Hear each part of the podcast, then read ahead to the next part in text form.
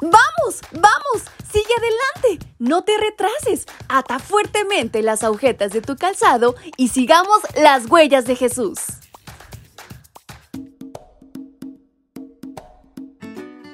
Hola, hola chicos y chicas, ¿cómo están en esta mañana? Espero se encuentren súper, súper bien y muy contentos de que Dios nos ha regalado una nueva oportunidad de vida. Bienvenidos sean todos a este su devocional para menores y adolescentes. Su amiga Fabi esta mañana les saluda nuevamente y les da la más cordial bienvenida. Y en este 18 de diciembre hay una gran reflexión por aprender. ¿Quieren saber de qué se trata? Pues vamos, acompáñenme. Y esta mañana nuestro título es las peores golosinas. Los chismes son como golosinas, pero calan hasta lo más profundo. Libro de Proverbios capítulo 18, versículo 8. ¿Te gustan las golosinas? Estoy casi seguro de que sí. ¿Sabes? En el versículo de hoy, el sabio Salomón compara los chismes con las golosinas.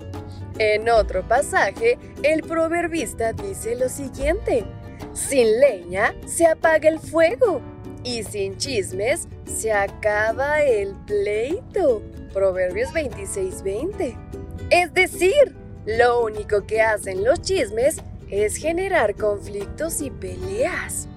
Volviendo a las golosinas, ¿sabías que son adictivas? Mientras más comas, más te van a gustar y más vas a querer. Lo mismo ocurre con los chismes. El chismoso es adicto a los chismes como si fueran golosinas. Pero alguien chismoso que escucha o esparce información falsa o verdadera de otra persona no puede ser un buen amigo porque no es leal.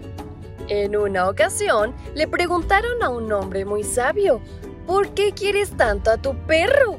Seguro es por su lealtad, ¿verdad?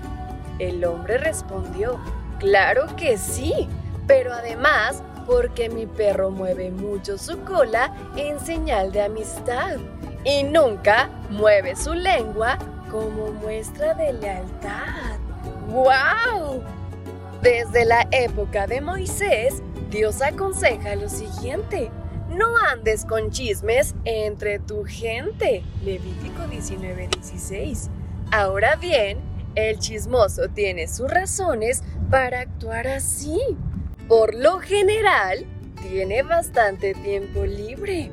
Pretende demostrar que todo lo sabe y actúa como un juez pues cree saber qué es lo mejor o qué es lo peor para cada persona de quien habla. En consecuencia, el chismoso puede llegar a separar a los mejores amigos. Dios desea que te comportes con sensatez, así que cuando alguien te diga tengo algo que contarte de cierta persona, lo mejor que puedes hacer es ignorar esa información y no esparcirla contándosela a otros. Así evitarás muchos problemas y no harás daño a nadie. Hoy te invito a orar para que Dios te ayude a actuar sabiamente ante los chismes.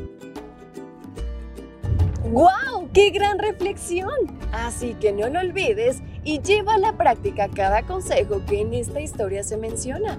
Y con estas palabras en mente es como nos despedimos de nuestra reflexión. Su amiga Fabi les envía un fuerte y muy cariñoso abrazo hasta donde quiera que se encuentren. ¡Hasta pronto!